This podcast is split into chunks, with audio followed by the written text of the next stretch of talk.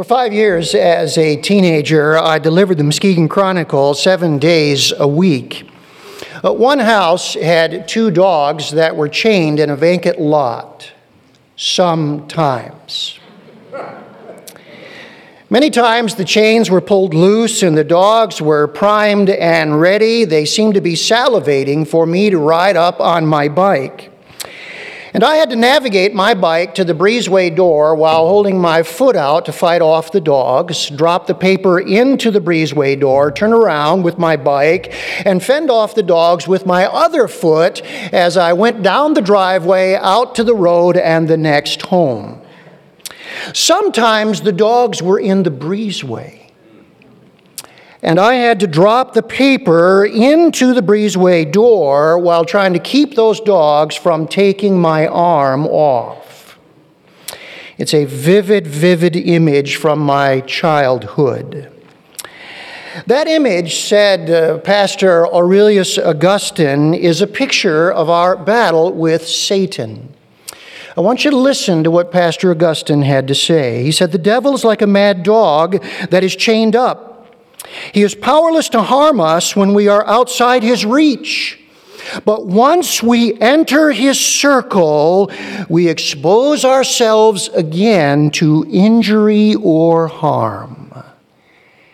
You see, as long as the dogs were chained to their dog houses, I was perfectly safe.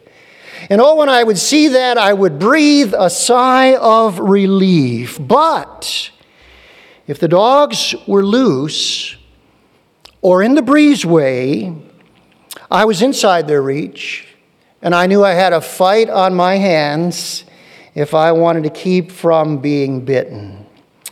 Now, here's the question that we have this morning as we think about that image and Pastor Augustine using it so effectively. How do we stay out of the reach of Satan? How do you do that as a Christian? How do I do that as a Christian? Well, the Bible says there is one way it is the armor of God. The armor of God. And this morning, we're going to continue in our series that we started a few weeks ago entitled Satanology 101. And we begin, begin this morning to look at this passage that was so helpfully read for us earlier in the service in Ephesians chapter 6, verses 10 to 13 this morning on the armor of God. And here's what we want to understand God's armor is designed to keep us from the mad dog Satan. That's the purpose of it. And so I want us to read verses 10 to 13 this morning as we begin to look at this passage and see how the armor of God is designed in this way. Notice how this passage begins. Ephesians 6, starting at verse 10, and I invite you to open your Bibles there and follow along as I read down to verse 13. Finally, be strong in the Lord and in the strength of his might. Put on the whole armor of God. You know, the word there is panoply, armor. We'll sing that word panoply a little bit later. Put on the whole armor, the whole panoply of God, that you may be able to stand against the schemes of the devil. For we do not wrestle against flesh and blood, but against the rulers, against the authorities, against the cosmic powers over this present darkness, against the spiritual forces of evil in the heavenly places. Therefore, take up the whole armor of God that you may be able to withstand in the evil day, and having done all, to stand firm. What is the armor of God designed to do for you and for me? Well, I want you to notice, first of all, God's armor is designed to encourage us. I hope you will be encouraged this morning as you look at what God's armor does for us. Verse 10 says, Be strong in the Lord and in the strength of his might. Now, you need to understand why this was so important for the Ephesians to hear this. Ephesus was a deeply superstitious city that was steeped in the occult. They practice sorcery, magic, witchcraft, wizardry, shamanism, you name it. By the way, some of those things are here in Marquette. Did you know that? Not long ago, I saw a billboard ad that is displaying a person who claims to be a psychic. A psychic is a medium who says they can get in touch with the spirits and also claims to be a fortune teller. Now, what is a very minor practice here in Ephesus and ancient cities like it was a dominant practice. You may recall in Acts chapter 19 when the Ephesians became believers and were delivered by the Lord Jesus Christ that they burned their magic books in a bonfire.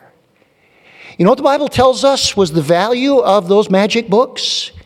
10,000 US dollars. Think of how steeped they were in Spiritism. Now, do you suppose that when some of these Ephesian believers came to Christ, they were still afraid of the spirits after their conversion? I would say that some of them were. And so, Paul here is saying you no longer need to be afraid of Satan and the spirit world.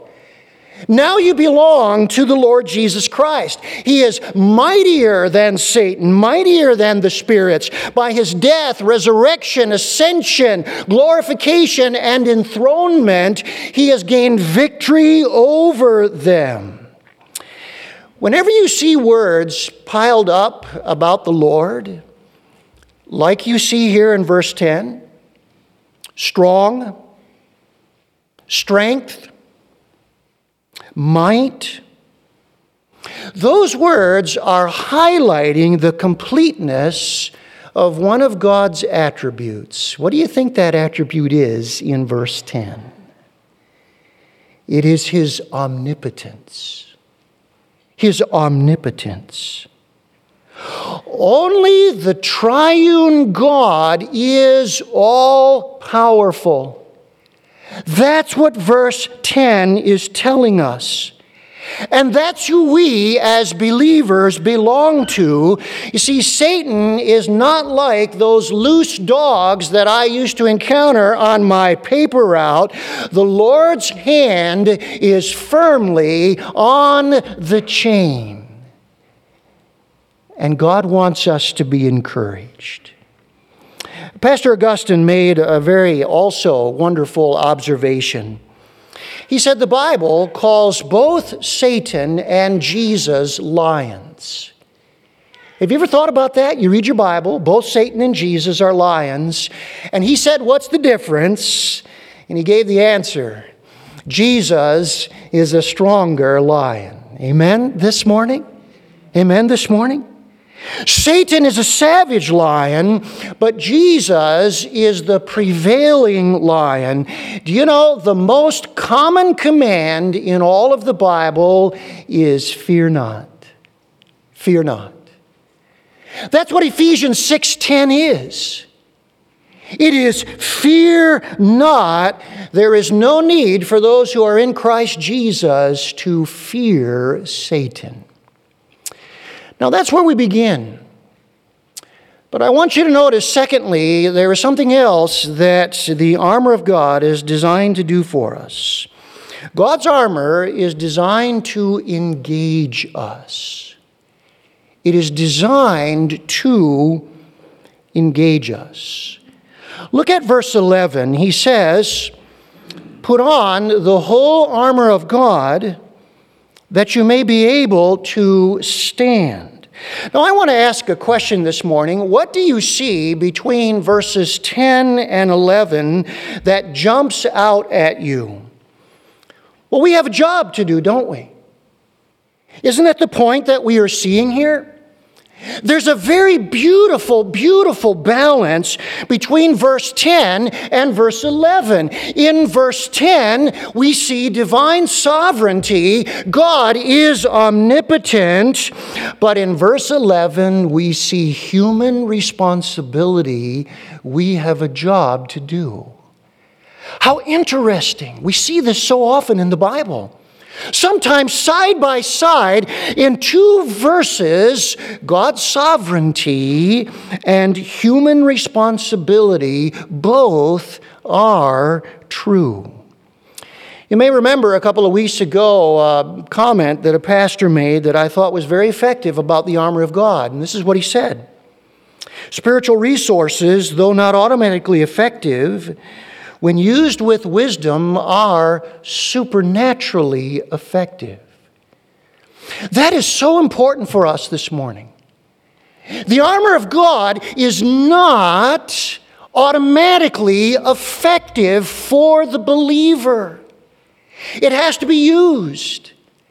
And when it is used, that's when we discover, as we use it with wisdom, that it is supernaturally effective.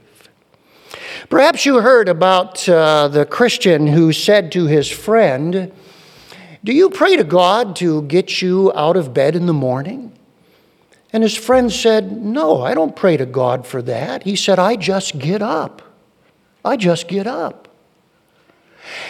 And there are certain things that we are just called on to do, aren't we? We're called on to do certain things. You wouldn't pray to God to read the Bible. You know that's something you have to do.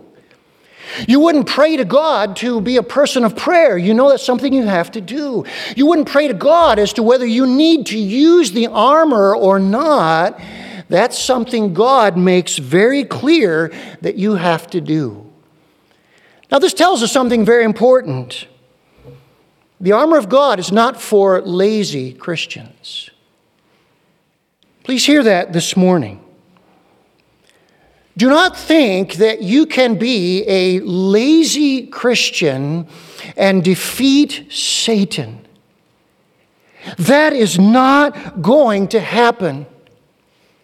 We have to engage the armor. That's our responsibility if we're going to be strong in this battle with the evil one. Now, I want you to notice here in the passage that Paul tells us that there are two very important ways we have to engage the armor. And we need to see them this morning. Number one, with seriousness. With seriousness. I just read uh, part of the biography of Martin Luther, and so I'm so grateful we sang his great song to end the praise package. If there was anyone who understood the seriousness of the spiritual battle, it was Martin Luther, and that song reflects the battle he knew he was in.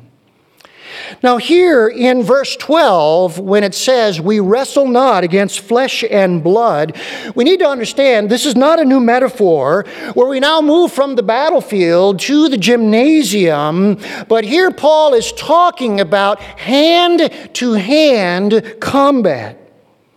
This word wrestle is talking about a violent struggle that was a fight to the finish, resulting either in death or victory. If you've ever seen Civil War movies, you know that combat often ends up with one man on the ground and the other man on top.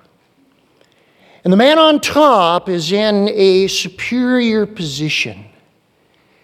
And he uses that position along with his power and his leverage to choke the man that is underneath him to death. That's the struggle that is being described here. This is not a wrestling match like I used to be involved in when I was in junior high on a soft mat with a referee who would make sure everything was fair. And when I was underneath, wondering if I was going to live, the bell would ring and the misery would be over. Not at all. Not at all. One of the most vivid descriptions I have ever read of Satan is by a Christian who is a substance abuse counselor. And I want you to listen to what he said. If we give our enemy a foothold, he will build a stronghold, and then he will use it as a stranglehold. Think this morning with me of a boa constrictor. A boa constrictor gets a foothold on a defenseless little animal. And then, as that constrictor wraps itself around that animal, it becomes a stronghold. And then, as that boa constrictor squeezes, it becomes a stranglehold. For the boa constrictor, there is one objective it is death. And Satan is like that. He's after total victory in our lives. Brothers and sisters, this is a serious, serious battle. The second way that we are to engage this armor, according to Paul, is with urgency. With urgency. Notice how verse 13 sort of starts the same way that verse 11 is. Verse 11, put on the whole armor of God. Now, verse 13, take up the whole armor of God. Now, whenever you have two commands like this in the space of three verses, it is calling for urgency and consistency. Paul is saying to us there's an urgency about this matter of the spiritual armor, and there needs to be consistency in your use of it. There's a very famous book that was written by an author by the name of Edward Gibbon. It's entitled The Decline and Fall of the Roman Empire. It's been around for many, many years. And Gibbon said this He said, One of the reasons why the Roman Empire fell is the soldiers became lax. They complained about the weight of their armor and their superiors giving in to their complaints allowed them to keep from wearing some of the heavier pieces of armor. As a result, Roman soldiers became soft and undisciplined.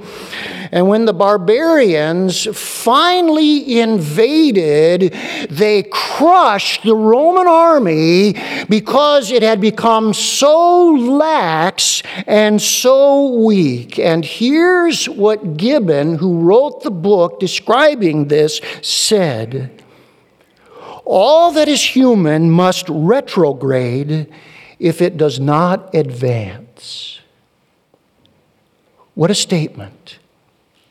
All that is human must retrograde if it does not advance. You know what that reminds me of?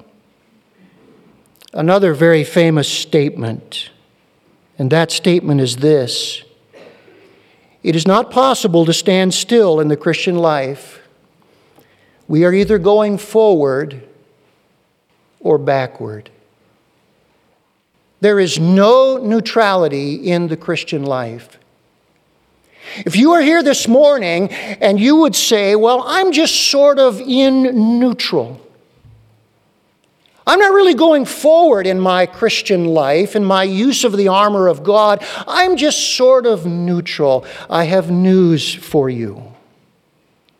You are going backward. You are going backward. And if you are going backward, Satan will take advantage of you. You see, that's what Paul means in verse 13 when he says, having done all. Having done all. All that is required in our duty to engage with the armor of God. What he's telling us is this the armor is to be kept on throughout our life, and no Christian is ever to relax his or her discipline at any time. You see, the armor is designed by God to encourage you. These songs we sang about our victory, they're to encourage us. Jesus is the greater lion. But we have a role to play. It's a serious role, it's an urgent role. And we must engage the armor. Now, here's what happens. When we are encouraged and engage with the armor, then we learn, thirdly, God's armor is designed to equip us. God's armor is designed to equip us. Every one of us here this morning. We can take great peace in the fact that I'm encouraged by the armor, now I'm engaged with it, and therefore it will equip me in every way for the battle. Let's notice here what Paul says about how it equips us. First of all, it equips us against Satan's methods. Satan's methods. He says in verse 11, you're going to be able to stand against the schemes of the devil. That's a very interesting word. The Greek word there is methodeia. And we get our English word methods from this word. But the word here means scheming methods, crafty methods, wily methods. We all know in every battle the enemy often succeeds by deception, by the element of surprise. There's a German poet by the name of Harry Heine.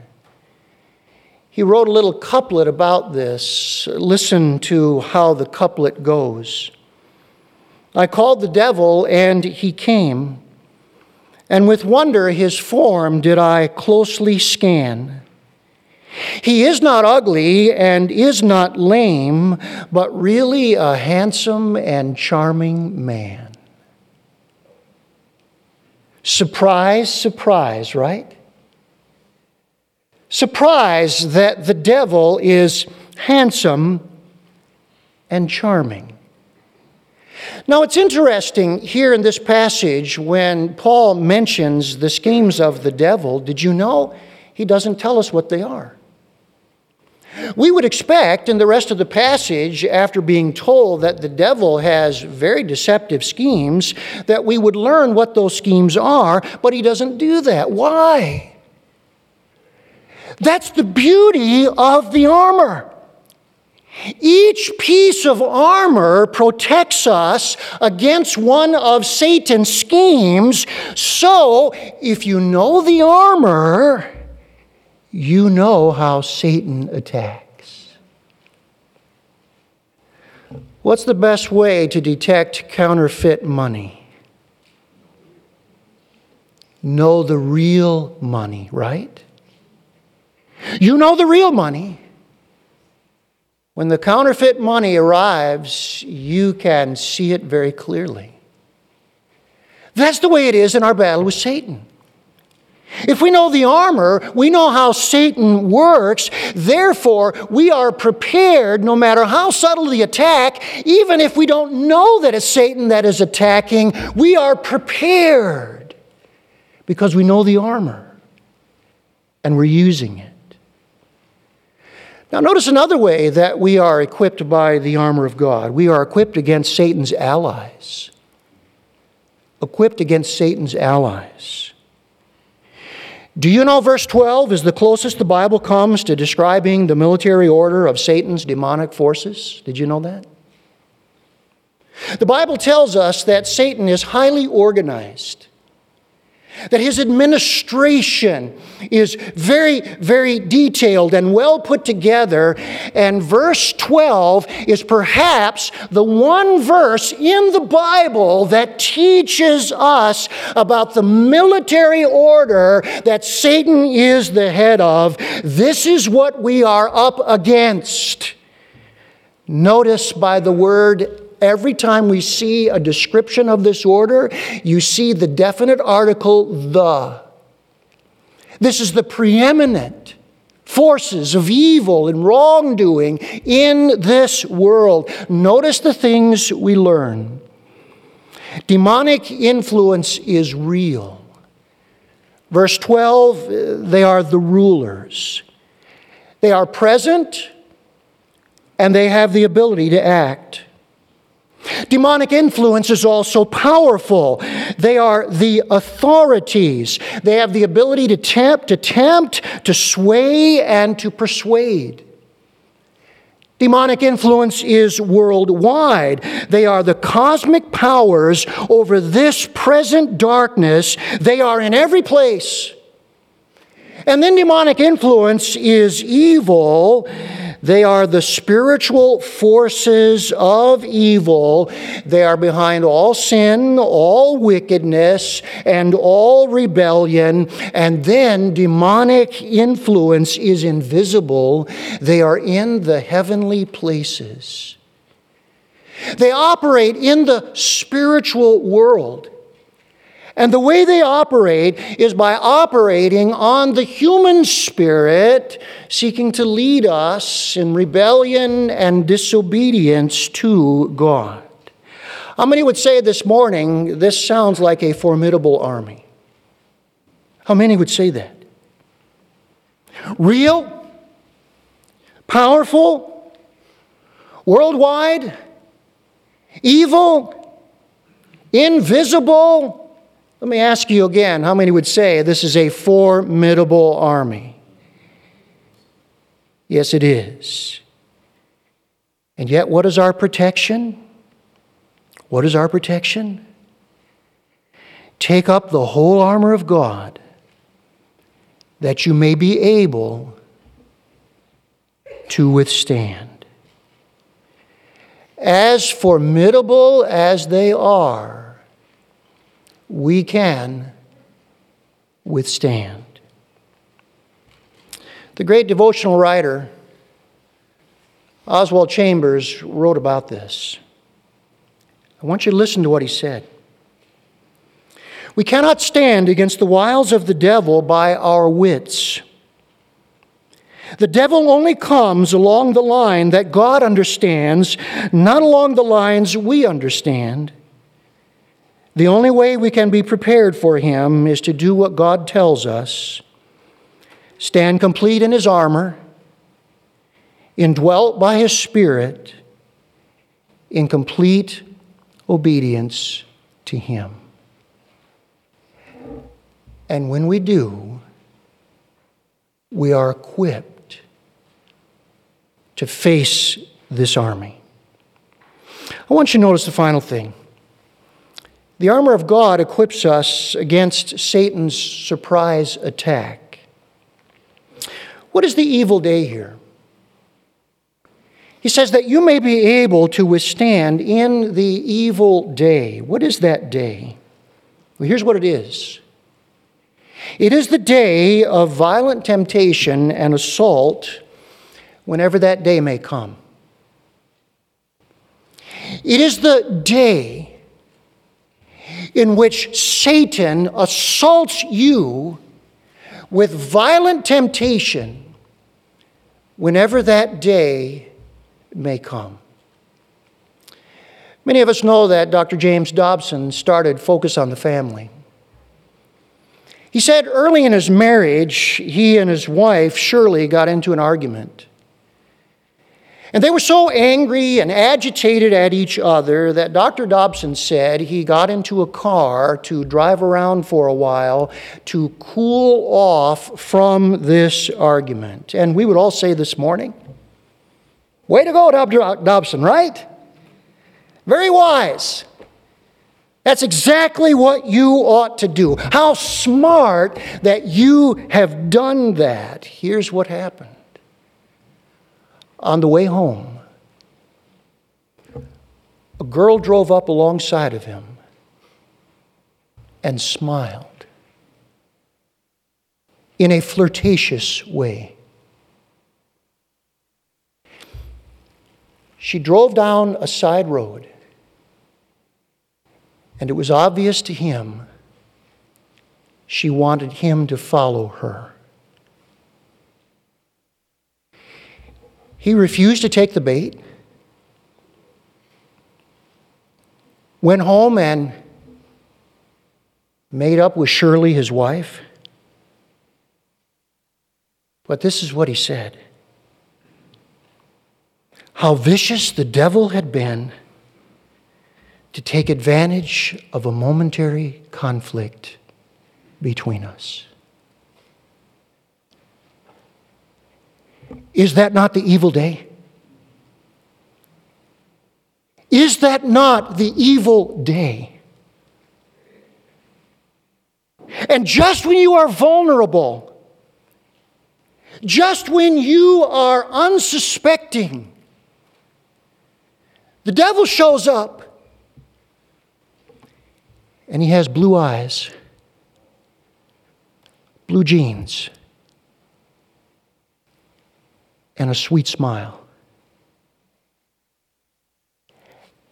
And if we don't have the armor on,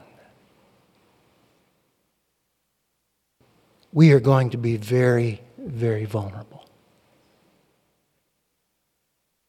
Dr. Dobson had the armor on. And we all know the rest of the story, don't we? We all know the rest of the story. And you and I, as children of God, can have the armor on as well. Let's ask the Lord to do that very thing as we learn over these coming weeks. Bow together with me.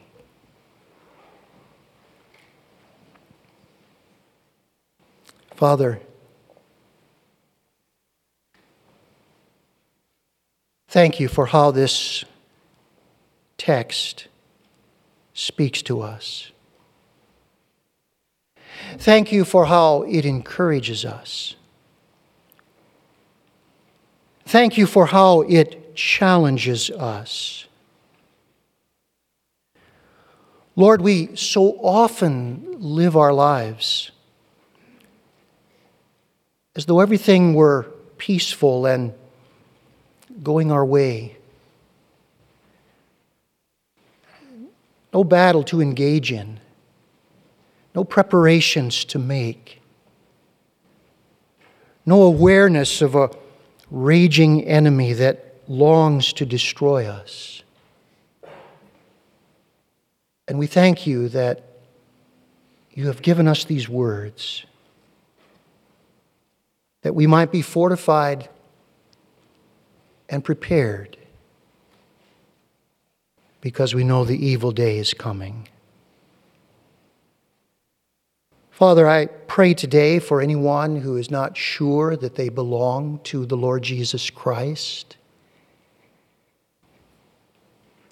May they turn to Him this very day and find Him to be the greater lion who longs to be their strength.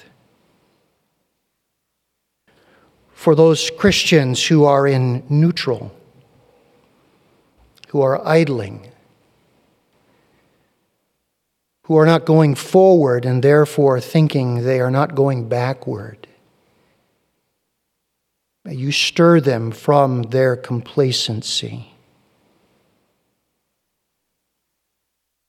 for the only safe direction for a Christian to go is forward. Every day using the armor, never relaxing our discipline, doing our part,